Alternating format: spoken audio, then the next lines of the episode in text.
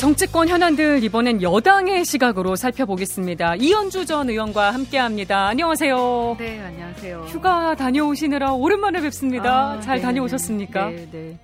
네, 안 가서 뭐 이 뉴스 안 보니까 마음이 너무 편했어요. 아, 그러셨어요. 근데 네. 다시 돌아오셨는데 또 뉴스가 넘쳐나고 있습니다. 그러니까 갔다 온 사이에 뭐 난리가 났네요. 지금 뭐 가장 먼저 여쭤봐야 되는 이슈가 후쿠시마 오염수 방류가 시작된 지 벌써 일주일이 됐습니다.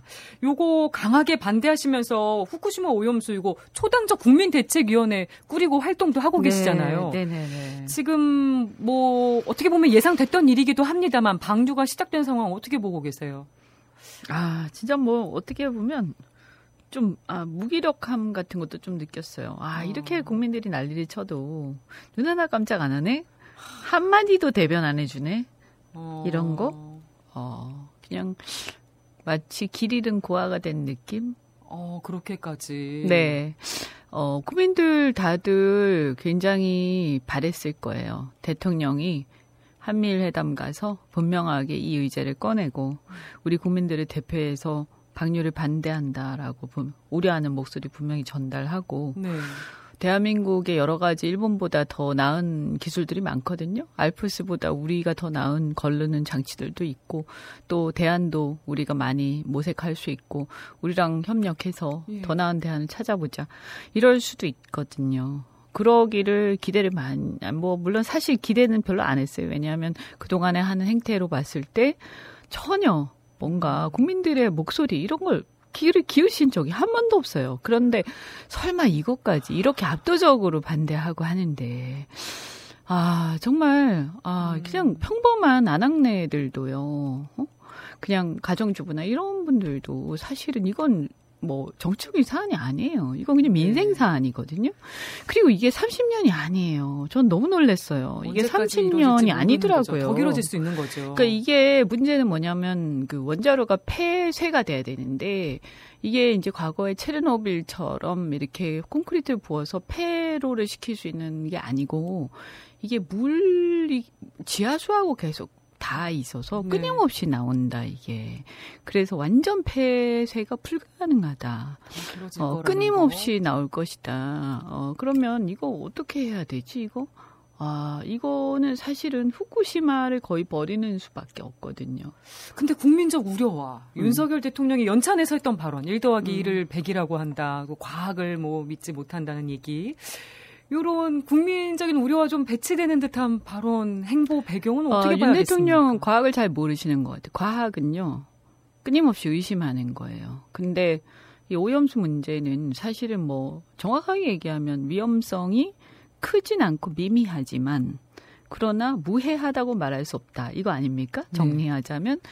그렇다면 이게 그리고 이때까지 이런 적은 한 번도 없었다. 이렇게 대량의 몇백만 톤의 오염수가 바다로 방류된 경우는 한 번도 없었기 때문에 그것도 몇십 년 동안 계속 앞으로 이게 어떻게 생태계에 영향을 미칠지 아무도 모른다. 네. 그래서 불확실한 거예요. 그래서 불확실한 것에 대한 과학자의 태도는 겸허해야 되죠. 계속 끊임없이 음. 의심하면서 끊임없이 새로운 가설들이 나오고 끊임없이 도전을 하면서 끊임없이 아 이것은 잘못됐어 이것은 이게 아니야 음. 다른 경우가 있을 수 있어라고 계속 끊임없이 논쟁을 하고 의심하는 게 바로 과학이죠. 예.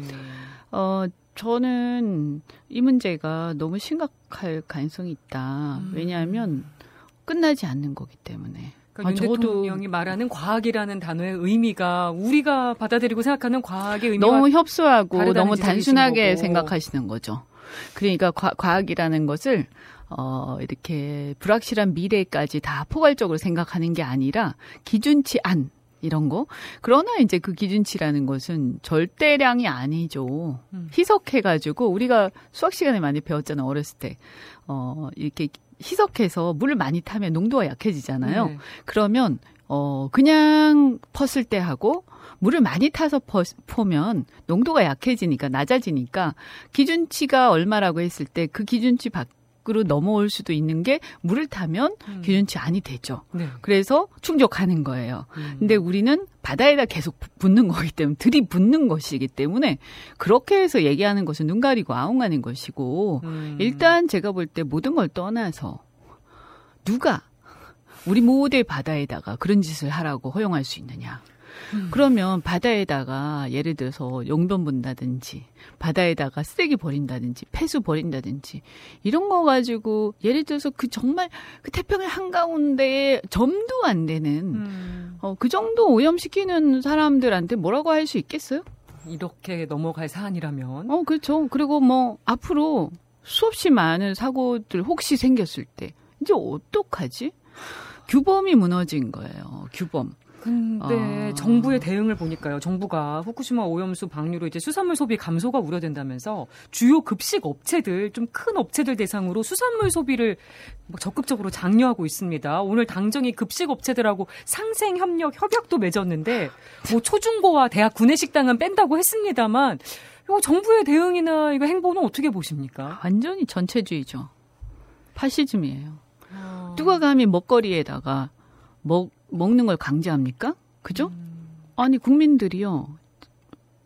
제가 윤석열 대통령이 자유민주주의하고 가장 거리가 먼 분이다라고 생각한 이유 중에 하나가 자유민주주의 가장 기본적인 개념 중에 하나가 어 개인의 어떤 선택권을 보장하는 거예요. 음. 개인의 자율성과 선택권을 보장하는 것. 그게 자유민주의 정신이에요. 예.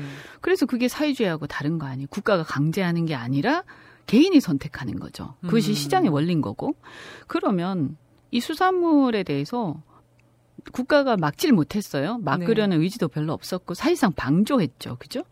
그런데 이런 상태에서 국민들이 수산물 소비에 대해서 선택하는 거예요. 음. 본인이. 마지막 선택이 이것은 사실은 이것은 우리가 예를 들어서 소 같은 경우에는 몇세 이하 소는 수입을 안 할 수도 있는 거고요. 예. 그리고 그 소를 우리가 선택해서 먹을 수가 있죠. 예. 조금 더 돈을 더 주고 그죠? 음. 한우를 먹을 수도 있는 거 예. 아니에요? 예. 그런데 그게 아니고 이것은 선택이 안 돼. 왜냐면 바다는 다 뚫려 있으니까. 네. 그러니까 아예 안 먹겠어 나는. 라고 누군가가 선택을 했을 때 그 그 사람의 선택의 자유인 거예요. 선택권이에요. 음. 그걸 어떻게 감히 급식이라는 단체의 어떤 우리나라 배급제 국가가 아니잖아요. 네. 그런데 먹는 거에다가 무조건 다 섞어 가지고 내가 선택할 수 없게 만든다?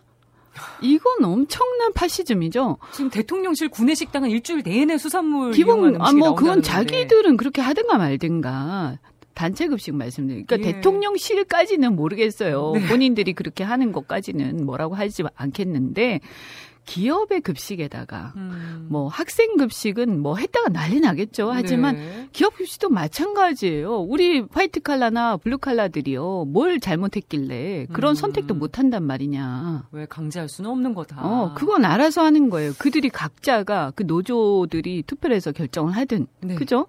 그래야 되는 거 아닙니까? 그리고 저는 아, 이분들이 정말 국민을 우습게 생각하는구나라는 생각이 드는 게 그리고 시장의 원리 전혀 이해하지 못하는 거. 아, 그리고 네. 이 제가 기업인 출신으로서 이런 걸 보면 하, 여기 끌려간 사람들 너무 딱하다 진짜 얼마나 맞아. 힘들까. 기업에 계셨기 때문에 더 아, 아마 제가 기업에 있을 때 생각이 드실 것 같아요. 저는 한국 기업 뭐 이렇게 저는 주로 외국계 기업을 많이 있었지만 외국계 기업에 있으면서 한국의 대기업들의 어떤 이런 행태들 가장 보면서 짠했던 게 정부가 뭐 한다 그러면 정말 정말 코에 뭐 꽃, 콧들이 끼어서 나오는 것처럼 목줄 끌려서 나오는 되는. 것처럼 그리고 나서 얼마나 그분들이 힘들어하는지 아세요? 음. 어? 어쩔 수 없잖아요. 왜냐하면 밑보이면 안 되니까 아직도 그래서 우리나라는 자유시장 경제가 아니고요.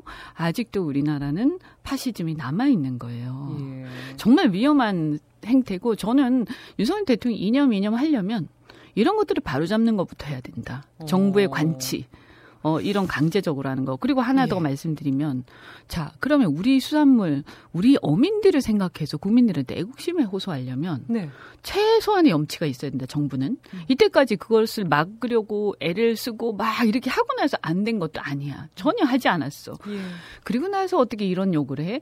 그런데 만약에 그래도 하고 싶으면 저는 딱 하나, 성결 조건이 있다. 네. 어, 일본산 수산물을 지금 8개 현에 대해서만 어, 그 수입 금지하고 예, 있어요. 전면 금지를 해라. 어. 그래서 아예 일본산은 우리나라는 못 들어오게 해라. 중국처럼. 예. 아예. 그게 왜냐하면 그렇게 하면요. 국민들이 조금 마음적으로 심적으로 조금 안심이 돼요. 음, 음. 뭐 안심까지는 아니지만 불안이 안, 가라앉을 수 있지 조금은 않을까. 달라. 적어도 저는 나이가 좀 있는 사람들 중년 이상은 그래도 좀 달라질 거라고 보고요. 예. 또 하나의 효과가 뭐냐면 가격이 그러니까 지금은 수요를 강제하는 거 아닙니까? 급식에 막 예. 넣으라고 해가지고. 근데 그게 아니라 공급을 줄임으로써 가격 폭락을 막는 거죠. 음. 시장 원리에 의해서 가격을 정부가 수입 금지를 통해서 네. 가격의 폭락을 막, 는 거예요. 그럼 우리나라 수산물만 주로 있고 뭐 그 다음에 뭐 있겠죠. 여기저기 뭐 네. 대서양이라든가 이런데 그런 것들만 가지고 경쟁을 해서 시장 가격이 결정이 되면 음. 어, 가격이 좀 이렇게 안정이 될 것이다. 네. 네. 지금 유튜브로 듣고 계신 하영미님께서 손자 손녀들 걱정되신다고 밥상에 생선 올리지 않겠다. 정부가 이해가 되지 않는다. 이런 의견 남겨주셨는데요. 저희가 유튜브 후토크로 이현주 전 의원과 얘기 더 이어가 보도록 하겠습니다. 라디오는 여기서 먼저 인사를 드리겠습니다. 함께 해주신 여러분 고맙습니다.